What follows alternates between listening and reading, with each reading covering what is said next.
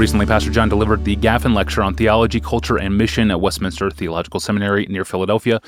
But the night before was a gathering at the seminary where Pastor John also spoke. The short message to the small gathering was not officially recorded, but a, few guys in the room did record from their iPhones, and Jared Oliphint was one of them.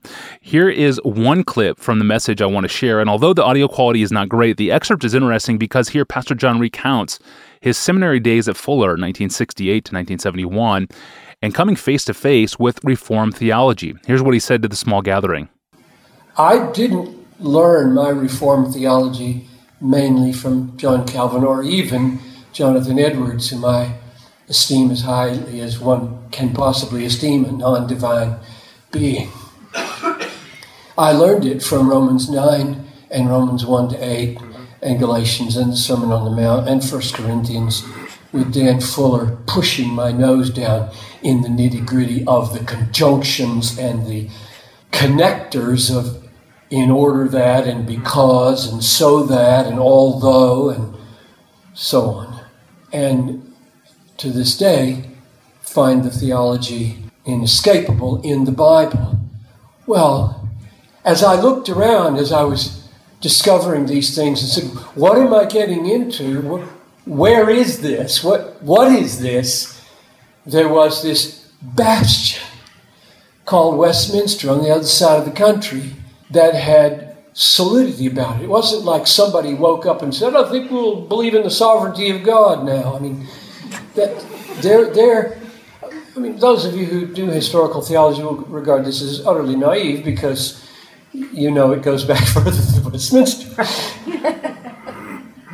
But for me, casting about as a Southern Baptist kid, suddenly discovering that his mind was being dismantled to have anything that looked solid on this felt very reassuring. The people at Westminster over the years, one of the reasons this institution has the staying power that it does is because of how long some of you and some of them taught.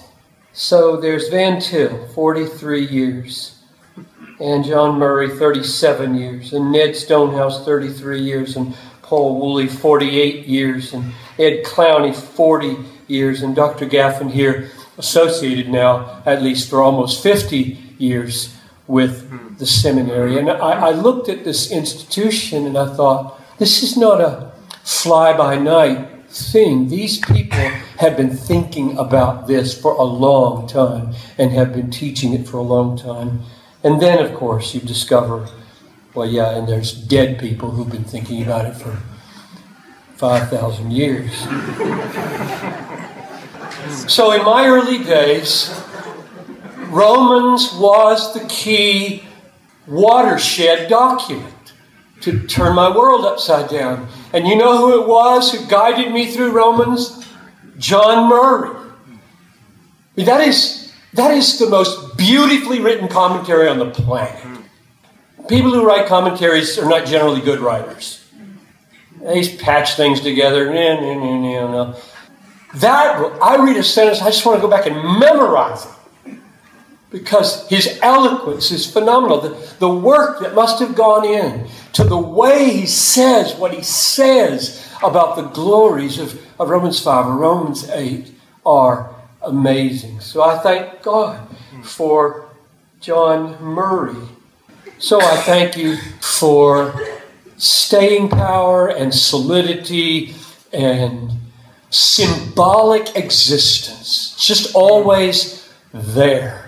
Westminster, the very name, signifies the standard that is raised. That was Pastor John at a small gathering at Westminster Theological Seminary on the evening of March 11th, 2014. The next day, he delivered the Gaffin Lecture on Theology, Culture, and Mission, which you can watch or listen to at desiringgod.org. Search for it by the title, The New Calvinism and the New Community. It was that message where he opened up with his 12 features of the New Calvinism, which made the rounds on the blogosphere. So, how should this new Calvinism relate to the broader evangelical church? The question was posed to Pastor John recently, and we'll hear his response tomorrow. I'm your host, Tony Reinke. See you then.